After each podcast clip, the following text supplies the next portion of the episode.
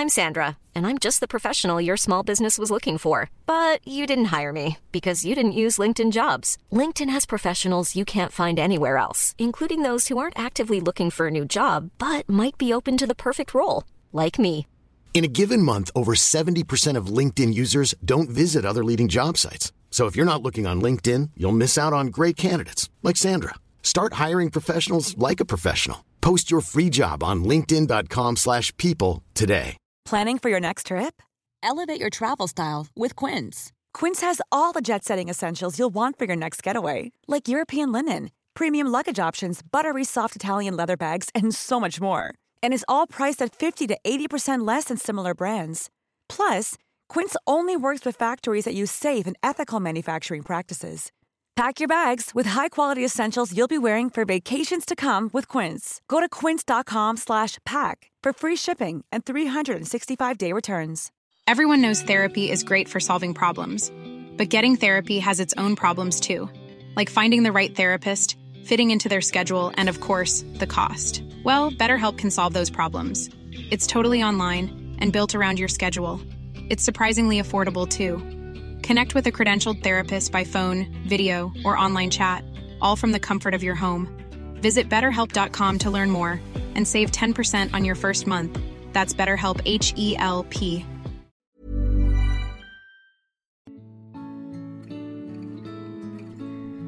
Välkomna tillbaka till podden Utan dig med mig Emelie. Och mig Alexandra.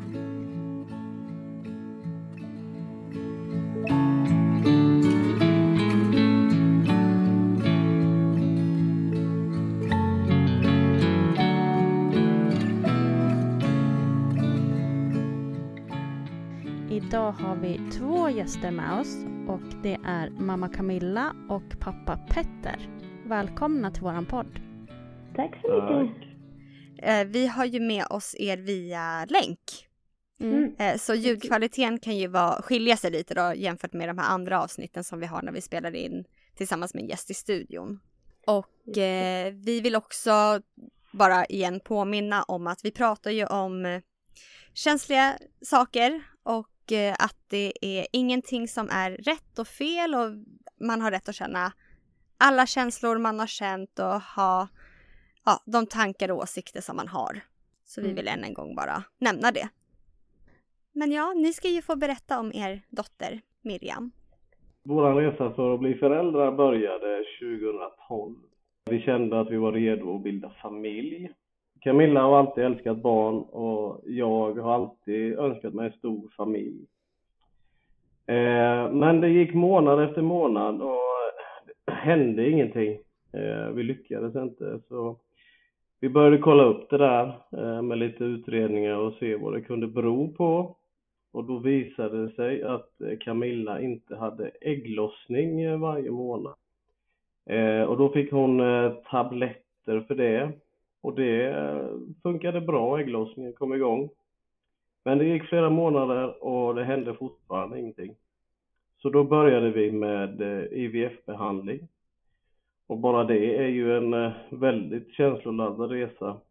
Eh, det var mycket sprutor och hormoner och vi fick hjälpas åt att ta de här hormonsprutorna i Camillas mage där. Sen gjorde vi rätt så många insättningar där en gång i månaden då åkte vi fram och tillbaka till Göteborg. Och... Men det var inget som gav något resultat det heller. Men sen sommaren 2015, då hade de semesterstängt på den här mottagningen. Jag minns att vi inte hann med något besök i, i juni där 2015. Eh, utan de sa till oss, ni får komma efter semestern. Eh, men den sommaren i augusti så helt plötsligt får vi eh, ett plus på stickan helt enkelt. Inte insättning utan egen graviditet då. Och det var ju en chock bara efter tre år så helt plötsligt. Mm. Då firade ni. Ja. Mm. Mm. Och eh, jag, eh, jag, kände, jag kände liksom hela tiden att åh, det är för bra för att vara sant. Och jag hade så svårt att ta in det hela tiden och det var så overkligt. Och, och det, det kändes så hela tiden, inte bara i början. Även om jag mådde illa och hade foglossning och gick upp massa i vikt och hade ont överallt så hade jag så svårt att greppa det. Men eh, vi gick på KUB i vecka 12 och där var allt bra så långt. Och sen kom vi till eh, rutinultraljudet i vecka 20. Eh, och till en början såg allt bra ut där med. Vi fick veta att det var en liten tjej vi väntade. Och så andades vi ut och åkte därifrån. Men eh, det skulle vi inte ha gjort. Eh, jag kommer ihåg så väl att vi på vägen hem stannade på Petters jobb för han skulle in och hämta någonting. Och så när han gick in där så ringde min telefon. Och det var från sjukhuset. Och hon som precis hade gjort vårt ultraljud för en kvart sedan kanske var i andra änden. Och eh, när hon började prata där så knöt det sig i min mage. Då säger hon att hon har kollat, extra kollat på bilderna igen och kollat mått igen och säger att något inte riktigt stämmer nu med måtten och så. Så säger hon att bebisen är 40% tillväxthämmad. Alltså mindre än vad hon borde vara. Och där, eh, där bestämdes att vi skulle komma tillbaka efter ett par dagar och kolla igen och då bekräftades det. Och efter det så bestämdes att vi skulle ha täta kontroller och, eh, för de upptäckte också att det var lite för lite fostervatten och en felställd fot kunde de se. Eh, och så halva graviditeten var vi inne och hade ultraljud två, tre gånger i veckan. Jag kollade eh, mina journaler på 1177 nu och räknade till 44 besök av kontroll under graviditeten. Där på specialistmödravården på Växjö sjukhus. Och det tar vi ungefär fyra mil, så det var en del farande fram och tillbaka. Och det var också under dessa ultraljud och kontroller som vi fick veta att hon fortfarande levde egentligen eftersom eh, hon aldrig sparkade i magen eller sådär heller utan någon gång gjorde hon en buff med huvudet och så men det var bara ett par gånger under hela graviditeten som jag kände av henne. Så det var en otrolig lättnad. När jag kom in till sjukhuset och fick henne ett hjärtljud och få det bekräftat att det fortfarande fanns liv och hopp liksom. Men mellan dessa besöken så hade jag sån fruktansvärd ångest och oro och visste inte om hon levde och trodde många gånger att hon inte gjorde det. Eh, för jag fick ju aldrig någon riktig bekräftelse från henne. Utan det var på de här kontrollerna som jag kunde andas ut en kvart och så, så, så fort de tog bort maskinen från magen så ökade oron gradvis till vi fick komma in och kolla nästa gång och så höll det på. De ville inte plocka ut henne för tidigt heller eftersom hon redan var liten. Så, så länge hon mår bra i magen och så är det bra om hon får stanna där, sa de. Vi skulle vara redo för ett akutsnitt varje gång vi kom in, förvarnade de oss om. Om de skulle se att flödena eller CTG inte var bra. Men eh, allt annat såg bra ut och hon såg ut att må hyfsat bra där inne i magen så. Vi bestämde hennes namn också väldigt tidigt i graviditeten eh, när vi fick reda på att det var en tjej. Så tog vi Miriam, mycket för att vi gillade det och eh, också för att vi gillade betydelsen på namnet. För eh, en av betydelserna för Miriam är just efterlängtat barn. Och det var hon ju verkligen. Mm. Så men ja, hon fick stanna i magen tills en vecka innan eh, beräknat födelsedatum. Då bestämdes det att hon skulle födas med planerat kejsarsnitt i Lund. Eh, och det var dels för att i Säte och i Lund blev det också för att de misstänkte att hennes lungor kunde vara outvecklade och att hon skulle behöva den specialutrustningen som de inte har i Växjö, där vi hade alla våra kontroller. Så det, det är vi så glada för nu i efterhand, för det skulle visa sig att hon behövde just det som de kunde erbjuda där i Lund. Vi kom ju till Lund den 27 eh, april och vi skrev in oss på patienthotellet där. Vi skulle sova där över natten. Eh, så skulle operationen vara på morgonen eh, dagen efter den 28 alltså. Och då skulle ju Camilla vara duschad med sån här Eh, tvättlapp och grejer som man ska göra innan operationen. Eh, vi var ju jättenervösa och oroliga och vi hade ju ingen aning om vad som väntade oss. Dels var det första gången vi skulle bli föräldrar och vi inte hade en aning om hennes skick och ja, det var jättekonstigt. Men 10.26, eh, 28 april så eh, föddes hon. Eh, jag minns att läkaren sa när han fick ut henne att Eh, grattis till en fin flicka. De fick ut henne, barnmorskan gick iväg med henne på en gång in i ett, i ett sidorum där. Barnmorskan sa att hon kändes lite slapp och att hon inte skrek. Så då gick de iväg med henne till det här rummet och de, om de sa till mig att följa efter eller om jag följde efter, det vet jag inte. Men jag var och hamnade inne i det här rummet i alla fall.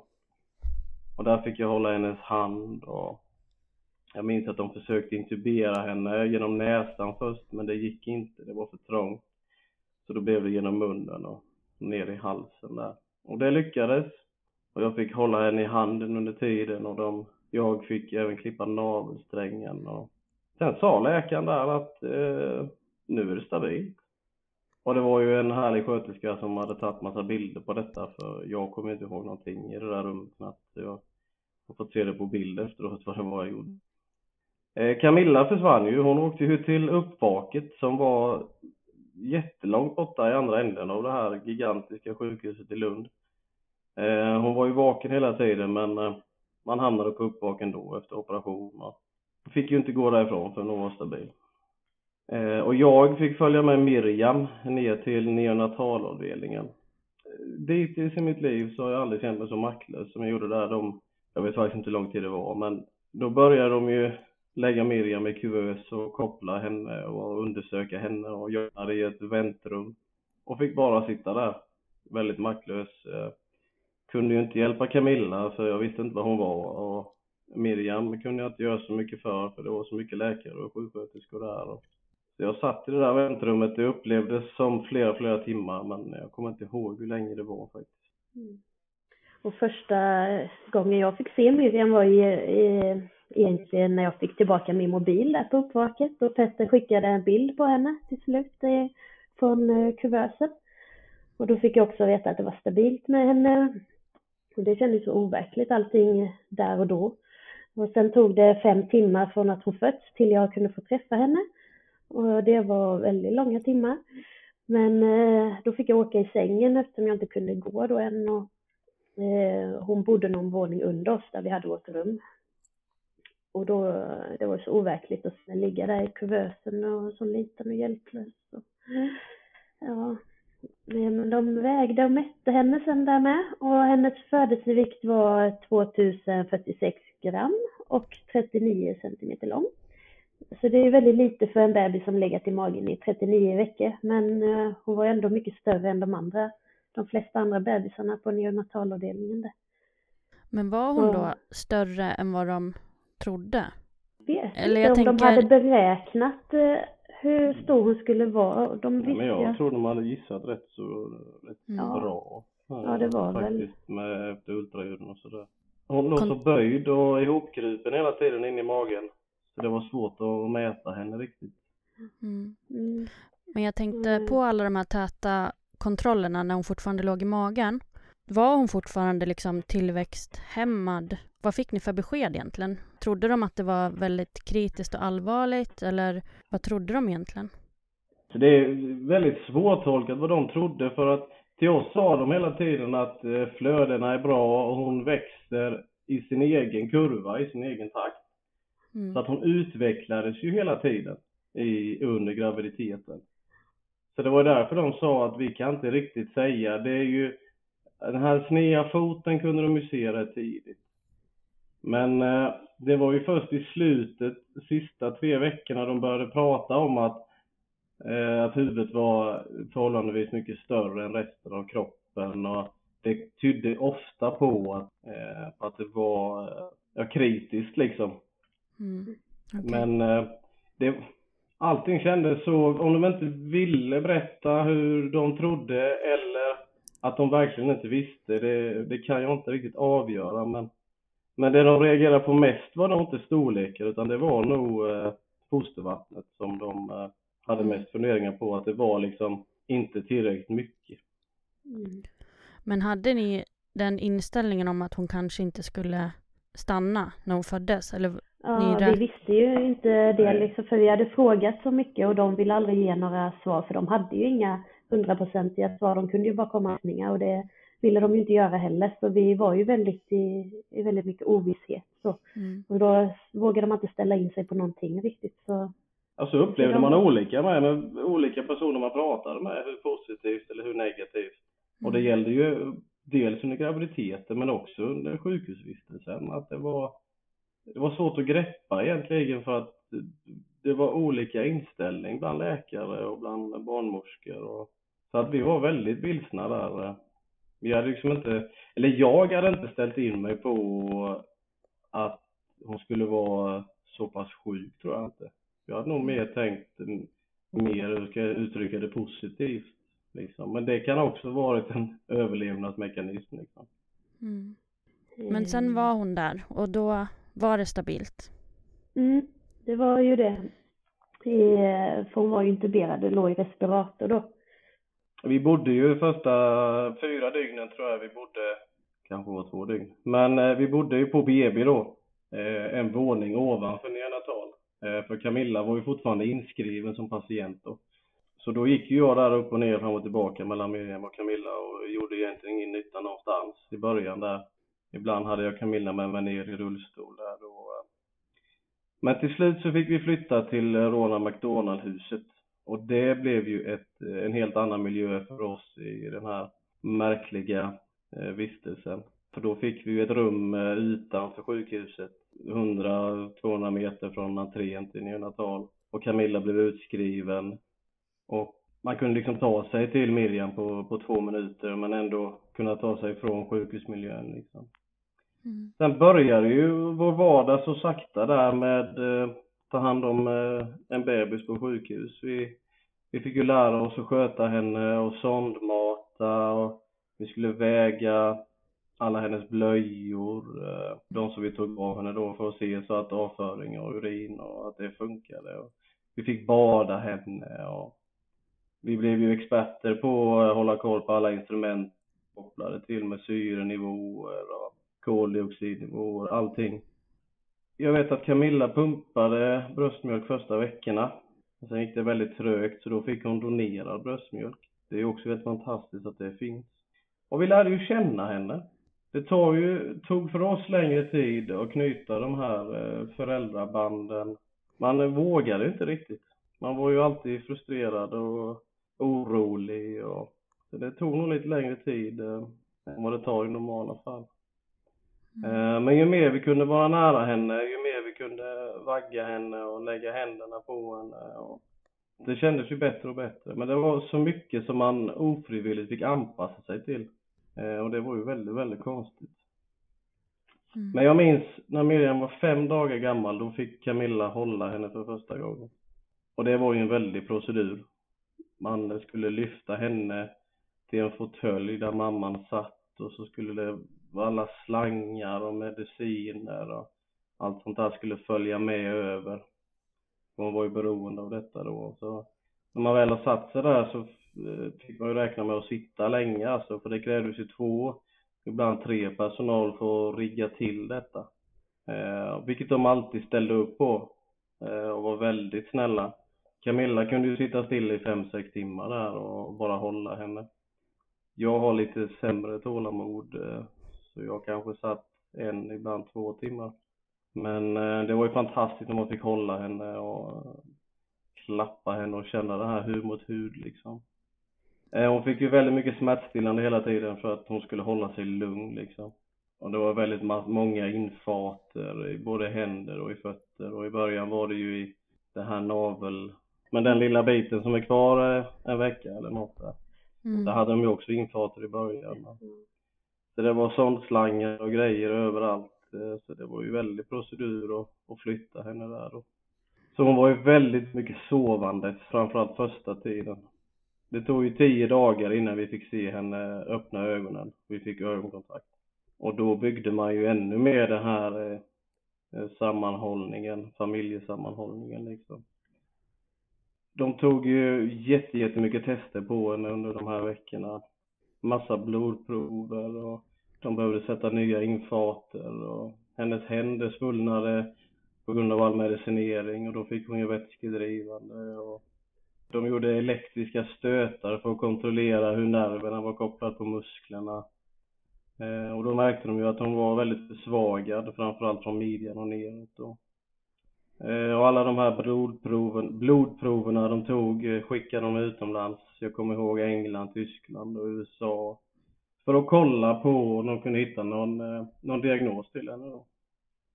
Men allt kom tillbaka negativt. De tog ju även sån här rail, tror jag det hette, på mig och Camilla för att se vad det var som om det fanns något ärftligt som låg bakom, men det hittade de inte heller någonting. Då.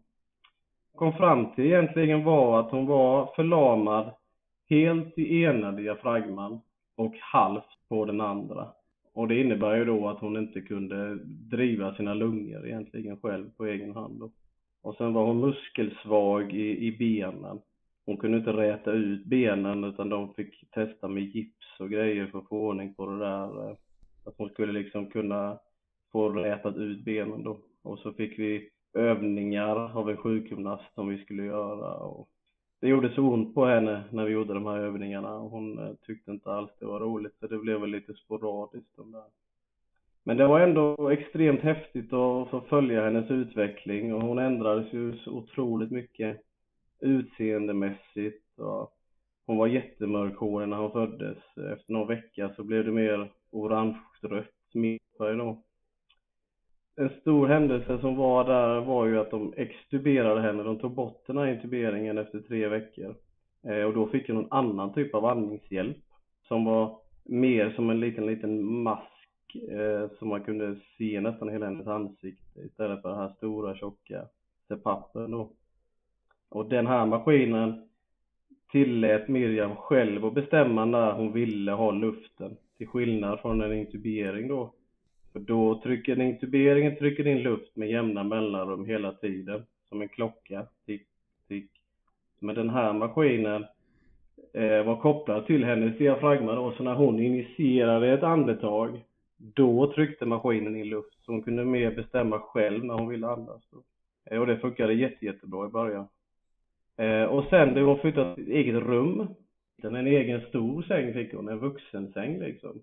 Så man kunde ligga jämte henne mer och gosa med henne och, ja, hela tiden. Det var bara att lägga sig där liksom och det blev väldigt mycket mer friare. Och i eget rum så kunde vi också ta emot mer besökare och det var väldigt skönt eh, för att folk fick träffa henne då. Var det ett så kallat familjerum då eller?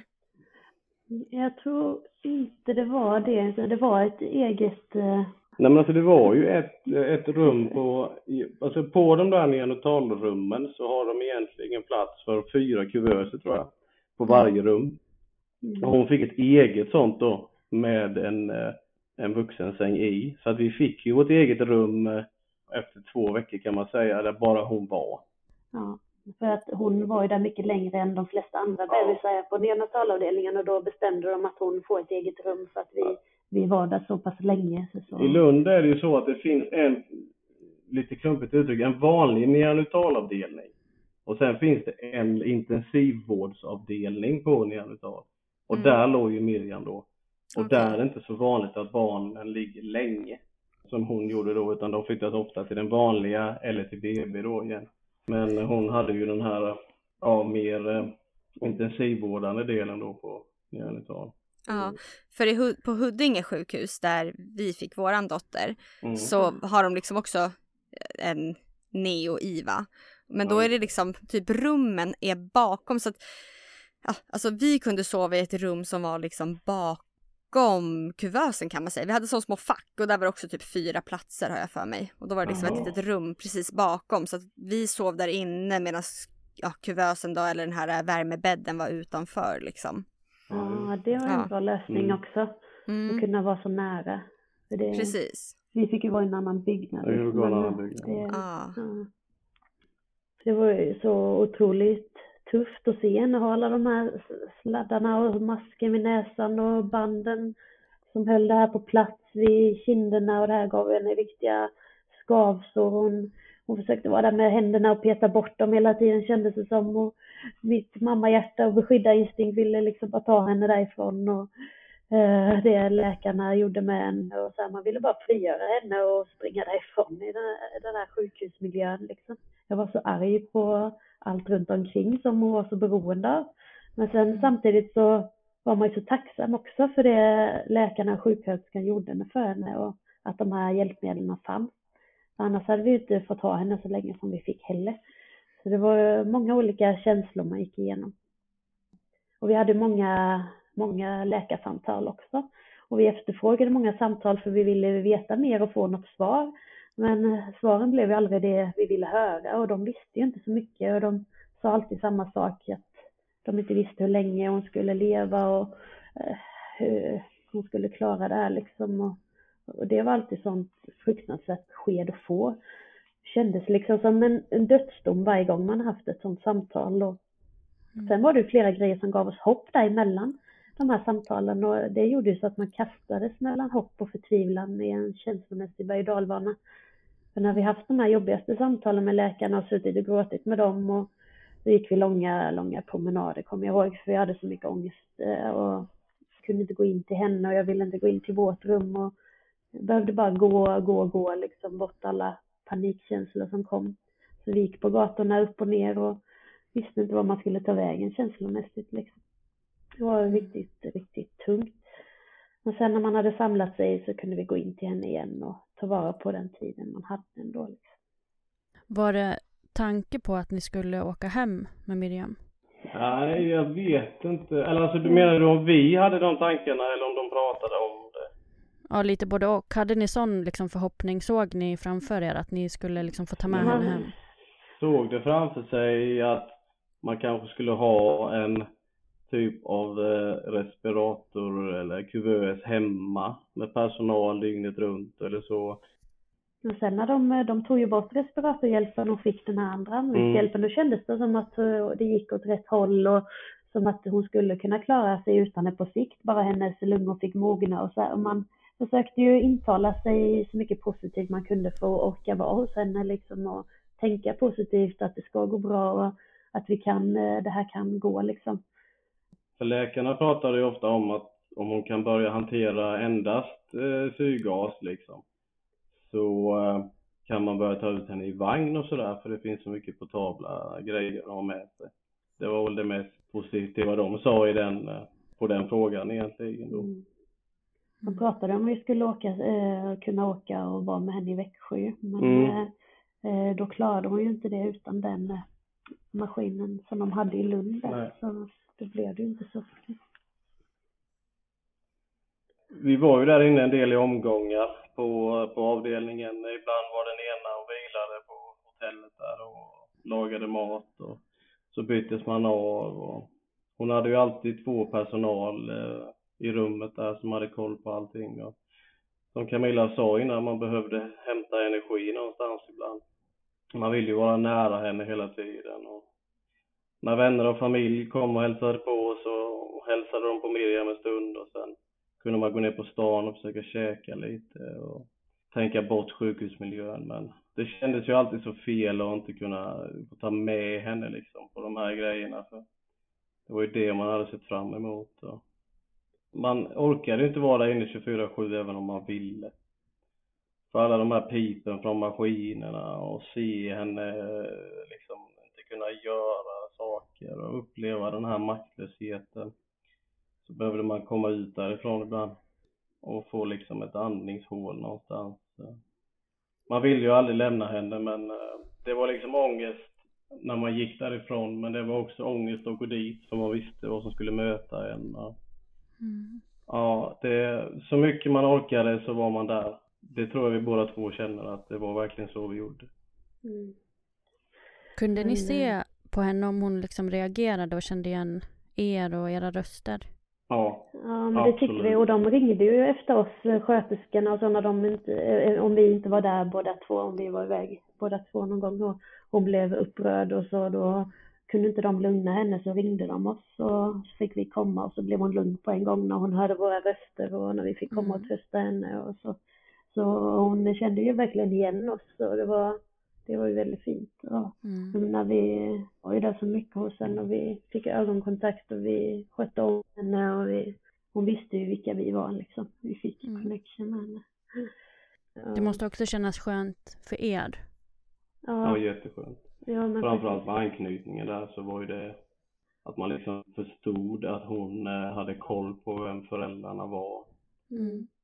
Hon var ju verkligen sån rygare i sju veckor där. Man eh, lärde känna hennes eh, starka vilja liksom. Mm. Hon hade ju verkligen, eh, hon kämpade på. Hon, eh, hon hade humör liksom och hon, man märkte vad hon gillade och inte gillade och man fick verkligen ja, lära känna henne i upp och nedgångar liksom. Mm. Mm. Men eh, efter sju veckor här då så kommer vi till de sista dygnen med henne och, och det har vi inte en aning om att det är egentligen hennes dödsdag är den 16 juni och bara den 14 två dagar innan så är det en väldigt bra dag för då upplever, upplever de sköterskorna och läkarna henne som så stabil att de börjar dra ut vissa infarter och det blir lite mindre sladdar att hålla reda på runt henne och det gör att vi kan klä på henne för första gången riktiga kläder. Och jag var så lycklig och det var en så stor stund för mig att välja ut något fint att sätta på henne där. Innan hade hon bara legat i blöja och haft lite filtar runt sig. Och, men nu fick mm. hon eh, kläder och hon var så fin i dem. Och, och vi satt mycket med henne den dagen och vi umgicks och Petter spelar gitarr och sjunger och, och vi filmar och hon, eh, hon är så aktiv med sina armar och sin blick och följer oss när vi rör oss i rummet och ja, vi connectade verkligen på ett djupare plan där. Så hon kände så med och det var så fint att ha den stunden med henne där. Och vi satt där länge på kvällen. Och nej, men till slut så skulle du eh, gå tillbaka till vårt rum och duscha tror jag och jag skulle komma när hon har somnat. För vi, vi brukade vara kvar tills hon hade somnat på kvällen och kände sig lugn. Och, så innan vi gick, eh, innan vi gick för att sova och komma tillbaka på morgonen. Och personalen brukade ta natten så vi fick sova. Och, eh, så vi hade aldrig stannat en hel natt hos henne innan för hon brukade bli lugn så, så vi kunde gå. Men den här kvällen var det annorlunda. Hon kom liksom aldrig till ro. Och eh, hon verkade orolig och vände och vred på sig. Och, och jag satt med händerna på henne och klappade och smekte och sjöng och försökte lugna henne. Men det hjälpte liksom inte den här gången. Jag kröp upp hos henne och låg så nära jag kunde och sjöng samma visor om och om igen. Och... Men eh, hon började liksom svettas och hon blev mer och mer svullen i ansiktet. Eh, det märkte jag och jag pratade med personalen där och frågade om det inte är något de kan göra. Ge henne mer medicin och något mer. Jag tror att de gör det och ge något vätskeutdrivande som ska göra att svullnaden ska gå ner. Hon hade fått lite svullnad innan runt kinderna av masken och sådär. Eh, och då brukar det hjälpa att ge något för det, men det gjorde det inte riktigt den här gången. Och det förstår jag nu i efterhand att det var för hennes kropp höll på att stänga ner där och då får man sådana här svullnad och ännu mer andningsproblem. Och Petter hör av sig där någon gång och undrar väl varför jag inte kom och lägger mig. Och jag säger att hon är orolig, att jag stannar tills det blir bättre. Och säger att han kan sova och jag hör av mig om det händer något mer. Och så blir jag liggande där hela natten med henne och försöker trösta och vi vänder på henne ofta och byter kläder för hon svettas så mycket. Och, och jag känner mig så maktlös och tycker så synd om henne för jag, jag ser att hon verkligen lider nu och jag kan inte göra något åt det liksom. Och, och jag mår så dåligt och tjatar på läkarna och sköterskorna där att det måste finnas något mer de kan göra nu. Och till slut tidigt, tidigt morgonen, tre, fyra någonting, så tror jag de tar ett sånt här prov för att mäta koldioxiden som man ska kunna andas ut och jag kommer ihåg att de stack henne många gånger i båda armarna för att få in en ny infart nu då. Nej, hon var ju så otroligt svårstucken med, precis som jag är. Och vi hade precis tagit bort eh, de här infarterna för blodprov hos oss samma dag för att det inte skulle behövas ta så mycket mer prover trodde de. Men nu så behövdes det ju mer än någonsin helt plötsligt. Och till slut hittade en sköterska ett ställe mitt på huvudet som man kunde få in den här nålen och det såg ju hemskt ut bara det. Mm. Men eh, när de fick tillbaka det här svaret på det här provet, kom lite senare, 6-7 på morgonen, så ska värdet ligga på 8-9 någonting, har jag för mig, men hennes låg på över 20 just då. Och då har man liksom hamnat i en koma vid det laget. Så där ringer jag Petter och säger att det inte ser bra ut och att han eh, skulle komma på en gång. Och så kom ju du ganska snabbt. Men sen var det så frustrerande för då skulle vi vänta på läkarna som började sitt dagspass i samma veva och skulle ha möte om vad de ansåg att vi skulle göra nu. Och den timmen, eller jag tror det blev två timmar från att vi fått det här provsvaret tills en läkare kom in i rummet. Det var ju sån evighetsväntan och vi frågade så många gånger var läkaren var någonstans och vad vi skulle göra för att fixa det här nu. Men vi blev bara tillsagda då att vänta och så jag höll på att bli galen där. Men eh, läkaren kommer in eh, äntligen eh, efter ett tag där då och eh, kommer in i rummet och då säger hon att eh, eh det finns inget mer de kan göra nu. Och jag försöker böna och be att de ska sätta tillbaka den här respiratorhjälpen som hon hade de första veckorna. Då säger hon att de inte gör det om de inte tror att man kommer kunna ta bort den igen. Och det hade de kommit fram till att det var för sent nu. Så där och då när man, när de säger så, och man förstår att hon inte har lång tid kvar och de övertygar oss att de ska ge henne så mycket medicin hon behöver för att göra det så bekvämt som möjligt för henne. Där någonstans stänger man ju av. Först blev det sån fruktansvärd ångest och visste inte var man skulle ta vägen. Men sen, eh, sen stänger man ju av för att orka med. Det är så konstigt hur man kan styra sina känslor när något blir för tungt så, men eh, på något sätt så gjorde jag det där. Vi skulle ju ta beslut om nöddop och som vi inte alls hade tänkt ha egentligen, men det kändes rätt där och då. Vi, vi är ju troende och med i en frikyrka och där brukar man köra en barnvälsignelse istället när barnen är små och så får de ta eget beslut när de blir större om de vill bli döpta. Men eh, nu bestämde vi att köra både och, så dopet skulle ske senare den dagen och barnvälsignelse dagen efter. Och eftersom vi var i Lund så var det mycket längre för folk att ta sig dit. Eh, när jag skrev ut i vår familjechatt som vi har eh, att eh, allt hade vänt så snabbt under natten. Och nu hade det övergått i palliativ vård och mest för att de skulle veta det. Och när de hade fått det så bestämde sig min bror och syster och mamma och sig för att sätta sig i sina bilar och köra ner från där de bodde och de har tre, fyra timmar sa de. Så de, de kom så snabbt de kunde där. Och dina föräldrar och min pappa sen kom lite senare någon gång. Mm. Och, eh, och det var så fint att alla kom och hon kunde och få dela hennes sista stund där med dem. Mm. Miriam låg ju i, i koma då den, eh, det dygnet. Hon rörde armarna uppåt i luften emellanåt och det kändes som att hon ändå var med på något vis tycker jag men vi passade på där att göra fot och handavtryck Eh, med både färg och lera och vi genomförde dopet och ja, läste bibelord och prästen sa något fint. Eh, vi la oss sent eh, på, på natten där eh, och då hade ju personalen sagt att de, då var hon ju i koma, men personalen sa att vi ringer när det börjar liksom, ja, bli dags. Vi sov inte mycket den natten vi visste att vi skulle dit på morgonen och säga hej då. Det kunde ju ske när som helst liksom. Vi gick dit tidigt på morgonen och visste inte riktigt vad som skulle möta oss men vi fick eh, instruktioner att det inte hade hänt så mycket under natten. Eh, men när vi väl kom dit då började hennes syrenivå sjunka stadigt. Den gick från 98, 97, 96 i stadig takt gick den liksom neråt, neråt vi samlades väl där runt sängen allihopa och vi eh, sjöng för henne och jag vet att jag spelade gitarr och sjöng. Jag höll hennes händer och jag hade händerna på henne som skulle på något vis känna närvaron, att vi, att vi var där liksom. Mm. Och så, så frågade jag där om jag får hålla henne och de sa ju liksom självklart. Och jag vet inte varför jag frågade egentligen men man, man vet ju inte vad som är bäst för henne i det läget där så men jag kröp upp där i sängen jämte henne och vi hjälptes åt att lägga henne till rätta i min famn. Och det kändes så fint att hålla henne där en sista gång när hon var i livet. Så när hon kom upp till mig så var hennes andning ganska oregelbunden. Det dröjde en stund mellan andetagen. Så sen tog hon eh, tre andetag i min famn och sen somnade hon in där.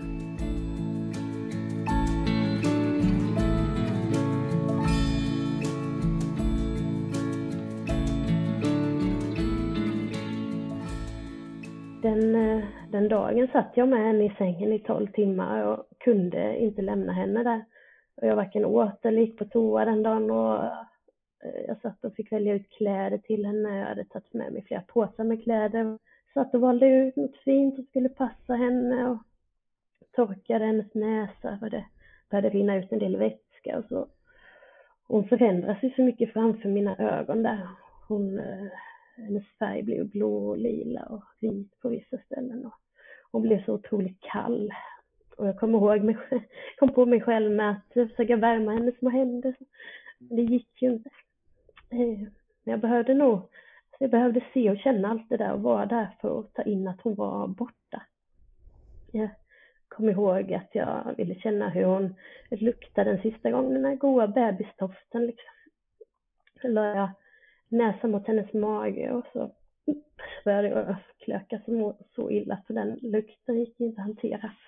Den hade ju också förändrats så mycket så till slut klarade jag inte vara med henne längre där. Började må fysiskt illa av alla de här dofterna så även om jag inte ville lämna henne så hade vi inget annat. Jag hade inget annat val. Eh, så till slut så, ja det var ganska sent då på kvällen med, så kom de med en barnvagn som de Eh, som vi skulle lägga henne i och eh, skulle hon köras till ett kylrum. Så första gången jag fick bädda ner henne i en vagn var i det skicket. Eh, vi bestämde att vi skulle följa med och se var hon hamnade. Eh, även om det låter så groteskt att se sitt barn läggas in i kyl så behövde jag liksom se det också för att förstå att hon inte var kvar längre. Det var liksom en del i bearbetningen för mig. Eh, och det går liksom inte att beskriva i vilket skick man var i då. Det var så overkligt och samtidigt så hemskt verkligt liksom. Dagen efter gick vi eh, dit igen och skulle se henne. Och så kom hon körandes med vagnen och jag vågade inte titta först. Jag var rädslan för vilket utseende som skulle möta mig nu. Men de andra tittade först och sa att hon var så fin. Och vågade jag titta och så frågade de om jag ville hålla henne igen. Men då när jag kände på henne så var hon så stel som en docka så jag tyckte det var så obehagligt. Så jag vågade inte lyfta upp henne där. Fast jag inte ville något annat än att hålla henne en sista gång. Men det kändes så onaturligt och fel och jag vågade inte eller ville kanske inte ha den känslan som ett sista minne av hur hon skulle kännas att hålla i det skicket. Men eh, hur jag kvar en stund hos henne, kommer ihåg att jag mådde så illa sen av lukterna och det här som kom från henne så jag klarade inte vara i det. Så vi åkte hem efter ett tag där. Vi körde hem till, eh, till huset. Vi hade väl ingen riktig mål och mening med vad vi skulle men vi körde hem i alla fall. Och jag kände att jag behövde få ut det här tomma babyskyddet ur bilen. Jag kunde inte ha det kvar där.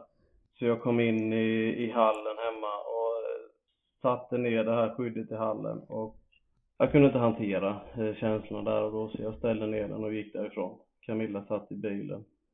Jag orkade inte gå in i ett färdigrenoverat barnrum eh, eh, med alla grejer som vi hade förberett för henne och ja, vi, vi åkte därifrån helt enkelt. Vi bodde hemma hos Camillas föräldrar nästan hela den sommaren. Vi var någon vända på, på Öland i, i husvagn för att komma bort från alltihop. I, vi trivs väldigt bra på Öland.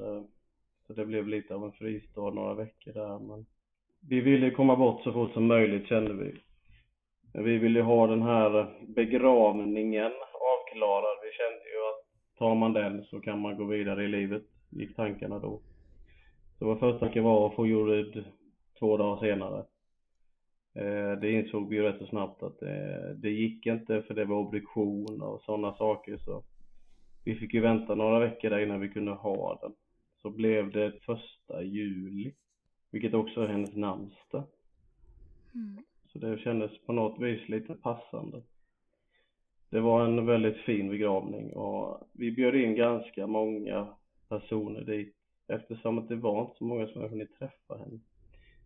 Så vi tänkte att de som vi hade sett fram emot att de skulle få träffa vår dotter bjöd vi in till begravningen och det kom otroligt många. Vi hade ju bildspel på henne både med bilder och med filmer under begravningen så alla fick ju se henne och verkligen uppleva henne. Det var samma präst som hade eh, hållit vår bröllopsvigsel som också tog begravningen. Eh, det kändes också rätt och fint. Till slut så efter den sommaren fick vi ju Ja, vi tvingade oss själva att flytta hem på ett sätt. Vi bestämde oss för att eh, köpa, adoptera en, en hundvalp. Och det blev en väldigt stor räddning för oss. Dels var vi tvungna att eh, komma hem, för han var ju tvungen att bo hemma. Vi hade något att lägga all vår mamma och pappa kärlek på. Eh, någon som behövde vår omvårdnad. Och vi köpte en liten labradoodle som heter Biffen och han fick följa med oss hem och han är ju som vårt barn idag också. Mm. Han hjälpte oss upp ur sängen på morgonen och vi kom ut och fick gå promenader och vi fick både ge och få massa kärlek eh, och energi av honom och det, ja, det ger han oss än idag nu, fem år senare. Han är en jättestor del av vår familj. Hur var det att komma hem till barnrummet då? Hade någon annan varit där och plockat undan? Eller var det Nej. någonting som ni tog tag i sen? Det stod orört. Ja. Det stod orört länge. Vi ville ha det så, vi ville ja. ha det orört. Annars hade vi kunnat prata med någon som kunde gått och plockat undan det. Men eh, jag ville ha det orört och låta det vara hennes ett tag. Man var så mycket i chock och förnekelse den sommaren också mycket och Eh, men eh, på något sätt vill jag ha kvar det, för det var en bit av henne att ha det rummet. Och, eh, och när det blev för tungt att vara där så stängde vi bara dörren dit liksom. Och det hade vi i flera månader och väldigt många perioder hade vi bara dörren stängd och gick förbi det så. Sen kunde man öppna och gå in om man, när man kände att man orkade det och så. Mm. Alltså vi renoverade ju det rummet till henne och det har ju alltid varit hennes rum. Hennes lillebror bor ju där idag. Men vi säger ju barnens rum. Barnrummet. Barnrummet. Alltså, hon, är, hon äger ju det rummet ändå liksom. Fast att Silas bor där nu så är det ju barnrummet. Det är ju liksom... Bådas. Ja, det är bådas, ja precis. Mm. Mm. Jag kommer ihåg att jag skruvade ner skötbordet. Nej, jag kommer ihåg att min far fick skruva ner skötbordet och bära ner i källaren. Men jag kan inte minnas vilken tidsaspekt det var. Det kan, det kan ju vara ett år efteråt alltså. Jag minns mm. inte. Nej, vi, allt har väldigt... allting så, ja. Nej, men för den sommaren var man ju verkligen, eh, jag vet inte hur man eh, tänkte riktigt. Man, eh, ibland hade vi sån, vi hade sån abstinens efter, man kunde bara ligga och skaka och inte veta var man ska ta vägen med alla de här fruktansvärda känslorna och saknaden och kunde ligga och krama en kudde jättehårt och låtsas att det var hon och, uh, och jag, jag, var så desperat, fanns ingenstans att ta vägen liksom. Känns som man ska gå sönder liksom. Och vi sov ju otroligt mycket, eh, särskilt där i början och, och drömde. Jag drömde en gång att hon eh, låg i kistan och vi var på väg ut från kyrkan och så började det låta inifrån kistan och så tar jag av locket och så ligger hon där livslevande och tittar upp på mig och så skyndar jag att ta upp henne och krama henne så att jag kan och är så euforiskt glad och upprymd och lovar henne att aldrig släppa taget om henne mer. Och sen där någonstans så vaknar jag och inser att det bara är en dröm och mm. den förtvivlan man känner då när man går från det lyckoruset i drömmen som dröjt sig kvar några sekunder efter man vaknat. Och sen inser man att man är vaken och lever i en mardröm istället och måste leva utan henne varje dag liksom. Den tanken är ju så tuff att bära så det har vi ju det har gjort att vi har flytt mycket in i drömmarnas värld och sovit så fort vi fått chansen och det är någonstans där man får en välbehövlig paus från allt elände man behöver, med när man är vaken. Vi har ju också lärt oss att stänga av, eh, stänga av alla känslor och förtränga mycket i perioder för att orka med. Och det är väldigt tur att kroppen har sådana försvarsmekanismer, annars vet jag inte hur man skulle överleva något sånt där.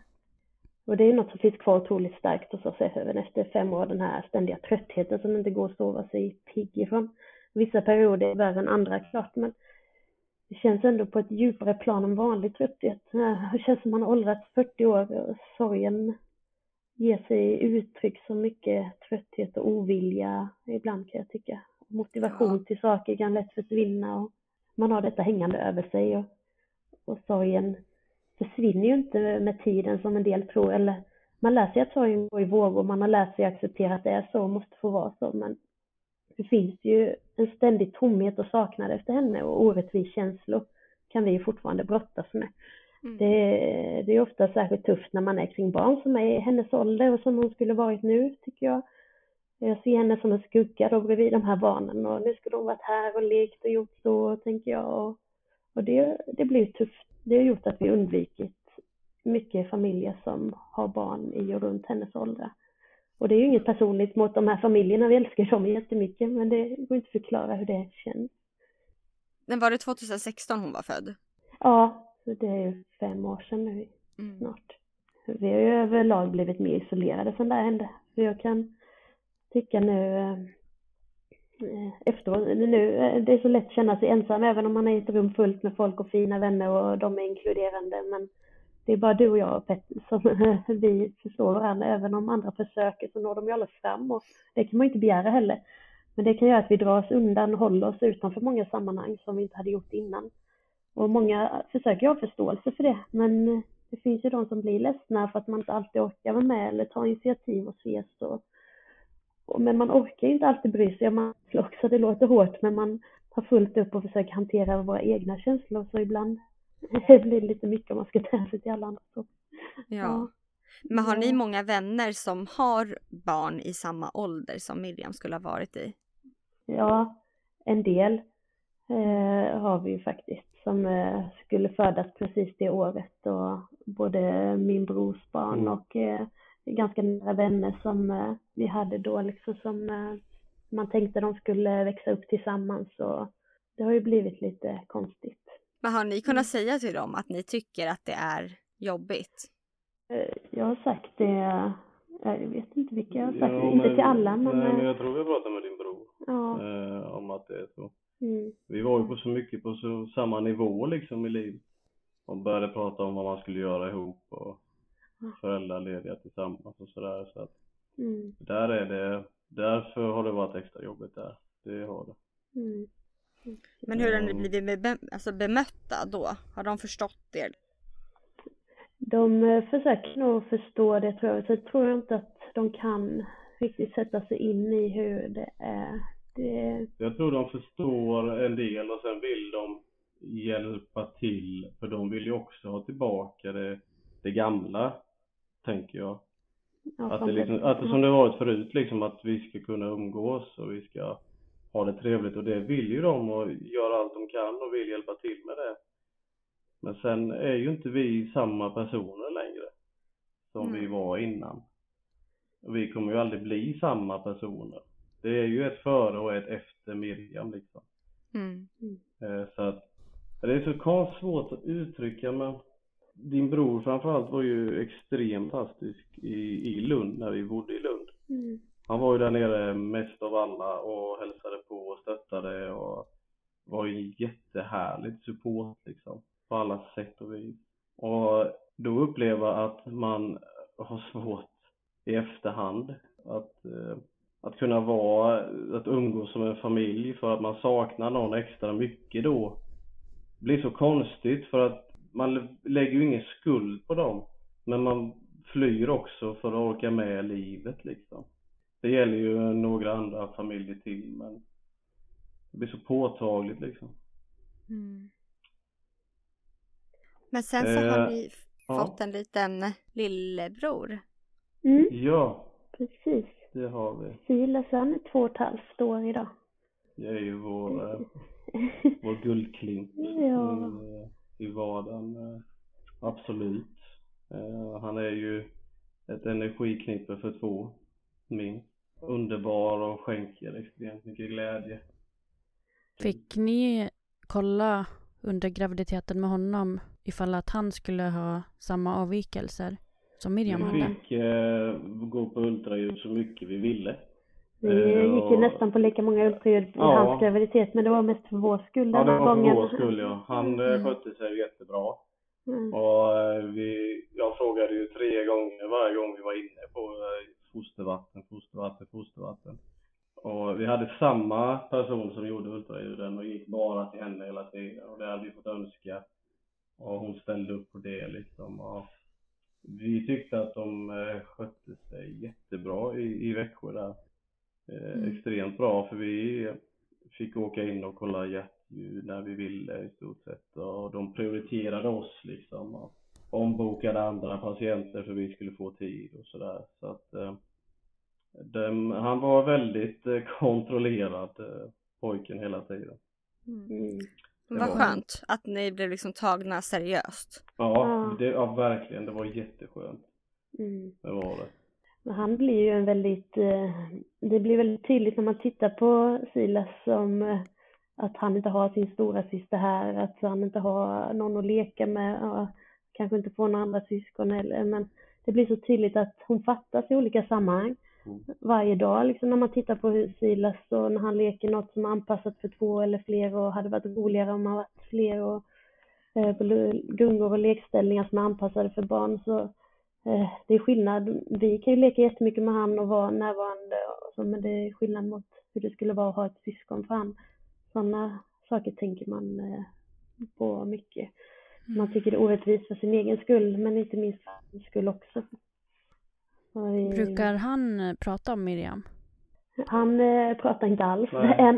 Nej, han, nej, så det är lite svårt än. Men mm. eh, när vi är vid hennes grav och så springer han ju direkt, eh, han vet vad mm. den är och ja, ja. vi kommer göra han väldigt delaktig. Ja. Det upplevs ändå som att han eh, jag vet inte, men det känns ändå som att han förstår på något konstigt sätt. Det är ju bilder på Miriam överallt och du har beställt mm. en barnbok där det är Miriam och Silas eh, mm. som är namnen på karaktärerna. Ja, precis. Jag försöker göra en delaktig. Ja. Vad fint. Camilla var sjukskriven i ett och ett halvt år tror jag. Sen började hon jobba från 25 procent och uppåt. Jag började jobba efter tre eller fyra månader började också på 25 men jag var nog uppe på 100 innan årsskiftet 2016-2017 tror jag. Vi har sörjt extremt olika, men vi har alltid accepterat varandras olika sätt att sörja. Eh, vi har alltid kunnat stötta varandra i, i våra olikheter. När den ena varit svag så har den andra varit stark och, och vice versa då. Camilla har alltid försökt visa en stark fasad utåt upplever jag. För att inte andra människor ska bli ledsna och upprörda. Och sen har hon gråtit mycket i sin ensamhet Och, Och jag har istället pratat väldigt mycket eh, med mina vänner och i mina sammanhang. Hur jag känner och hur jag upplever och kunnat vara mer öppen och ärlig med det. Eh, men vi har verkligen alltid försökt att visa förståelse för varandra och inte gnällt och, och bråkat med varandra. Att ibland är det inte städat, ibland är det inte diskat, ibland är det inte tvättat och mycket har kunnat bli liggande i olika perioder och Camilla har skuldbelagt sig själv väldigt mycket i perioder också för att det gick som det var. Jag har aldrig någonsin skyllt Camilla för detta. Eh, hon var väldigt orolig att hon hade gjort något fel när Miriam var i magen och att det kunde påverka och sådär. Jag har alltid varit väldigt tydlig med att jag inte på något vis skyller på henne eller lägger någon skuld på henne. Mm. Jag inser ju så här, Alltså man har varit villig att göra vad som helst nästan för att få tillbaka henne. Jag hade lätt huggit av mig armar och ben för att få ha henne här. Liksom för att förlora sitt barn, det är ju värre än eh, man någonsin hade kunnat föreställa sig. Ens barn är ju hela ens framtid och allt man har tänkt och drömt om. Och, och de som säger att man borde gått vidare nu, inte tänka på det mer, inte må dåligt över det längre. De har ju inte förlorat barn själva. Och, och jag tror inte att om de hade fått frågan vilket barn de skulle kunna välja bort av sina egna att det hade varit så enkelt. Vi har burit henne i nio månader, vi väntade på henne i tre år innan dess. Vi, vi har haft henne utanför magen i sju veckor och tagit hand om henne och älskat henne under all denna tid. Vi har saknat henne så otroligt mycket nu i snart fem år. Och saknaden blir inte mindre, liksom det, hon fattas ju oss så otroligt mycket fortfarande liksom. Det kan kännas som en livstidsdom man har fått tycker jag, man är fast på den här jorden vare sig man vill eller inte tills det är dags att ses igen. För vi mm. tror ju verkligen att vi ska ses igen. Våran tro har ju burit oss igenom det. Vi vet att hon är på en bättre plats och slipper ha ont mer. Och det har varit en stor trygghet och tröst för oss mitt i allt då. Men man förlorar ju inte ett barn och sen kommer över det utan lika mycket som vi sörjer och saknar allt som hon var, lika mycket sörjer man det vi aldrig fick och det vi aldrig uppleva, de här första stegen och första orden och första dagen i skolan och allt däremellan sörjer man otroligt mycket. Alla dagar utan Miriam är ju dåliga dagar. Eh, det är ett före och ett efter men alla dagar vi får Silas alltså, är ju också bra dagar. Även om det har inneburit massa oro i hans graviditet och så men eh, han eh, smittar ju av sig all hans eh, energi och att han är så levnadsglad, det smittar ju av sig och vi är ju så otroligt tacksamma att vi har honom. Men det är ju alltid dubbla känslor man bär på, det fattas ju alltid en. Vi älskar ju liksom båda våra barn lika mycket. Det är kanske svårt för en del att förstå. Vi blir så otroligt glada när någon vågar prata om Miriam och önskar verkligen att fler skulle våga det och komma ihåg det. Och framförallt, även om det inte känns så lätt eller så, men det är ju så hon får leva vidare. Nu kommer ju snart årsdagen för hennes födelsedag och en del tycker det är konstigt att man uppmärksammar och firar det när hon inte lever längre. Men det vi firar är ju att hon kom till oss den här dagen för fem år sedan som i år då och gjorde oss till föräldrar och det är ju vi så tacksamma för också. För Miriam är ju inte bara sorg för oss, hon är ju också vår största glädje. Och hon förtjänar en helt egen dag om året när hon får bli hyllad och ihågkommen för den hon var och är för oss. Och inget kan ju ta ifrån oss att hon alltid kommer vara vår dotter. Även om hon inte lever just på denna jorden längre. Men vi är sagt övertygade om att vi kommer få träffas en dag igen när tiden är inne för det. Mm. Brukar ni liksom öppna upp för att folk ska börja prata om Miriam? Vi gjorde kanske det mer i början och så vi har väl berättat mycket att vi gärna vill att hon är inkluderad och så men sen har väl vi väntat på att andra ska eh, inkludera henne mycket också. Ja, alltså man skyddar nog gärna andra genom att inte ta upp det själv. Mm. Men man är alltid beredd på att ta upp det. Mm. Vi är alltid beredda att svara på frågor. Man eh, pratar ju inte så mycket om, för man eh, märker ju lite när, ibland då när man har tagit upp, eh, pratat om henne så blir folk obekväma mm. och eh, då vill man inte skapa den känslan riktigt så då har vi, eh, har man liksom dragit sig för att prata om det för att för andra skull andra liksom. lite eller så. Mm. Det, mm. Men om det är andra som lyssnar på det här, vad mm. liksom, skulle ni vilja att de gjorde då för att göra Miriam delaktig? Framförallt prata om henne och eh, Våga ställa frågor kanske? Våga ställa ja. frågor. Ja. Vad som helst liksom. Ja. bara inte, nämna hennes namn. Liksom. Ja, och... inte försöka skydda oss på det sättet.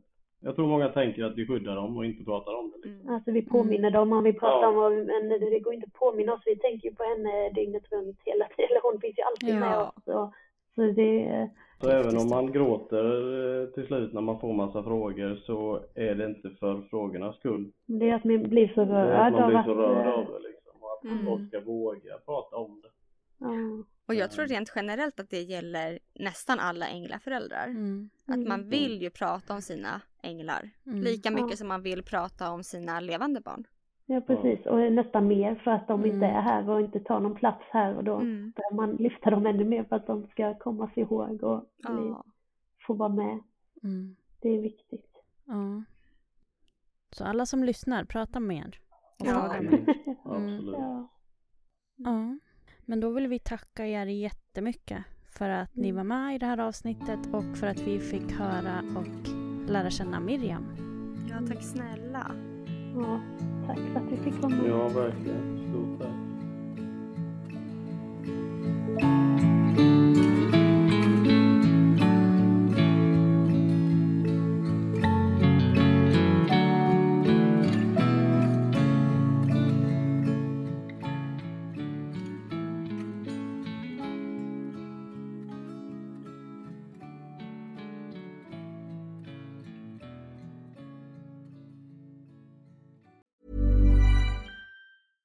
Hey, it's Paige DeSorbo from Giggly Squad. High quality fashion without the price tag. Say hello to Quince.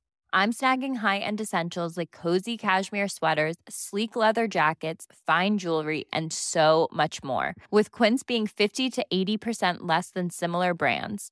And they partner with factories that prioritize safe, ethical, and responsible manufacturing. I love that. Luxury quality within reach. Go to quince.com slash style to get free shipping and 365 day returns on your next order.